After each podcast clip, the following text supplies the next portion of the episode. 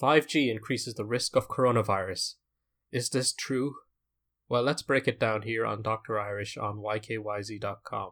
Been shared thousands of times around the world in five different languages. Cowan claims a virus isn't behind the pandemic.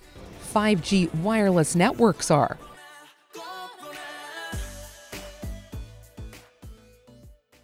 Hi there, thanks for listening. And as you could hear from that news segment I played during the intro, it this is a real conspiracy theory that's actually out there at the moment, and it's gaining traction apparently.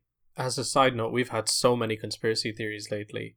False news to push the vaccination agenda, the anti vaxxers say, developed in a secret lab, came from outer space, the democratic hoax.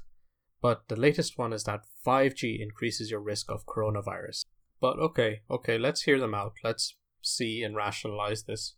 So before we get into it, we need to know what is 5G.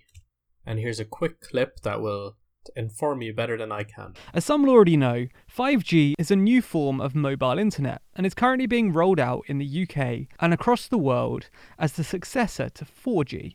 Without getting too technical, 5G is all about increasing the efficiency of the radio spectrum and allowing more devices to access mobile internet at the same time. So let's dig into this theory and figure out why people think 5G may cause you the conditions for coronavirus.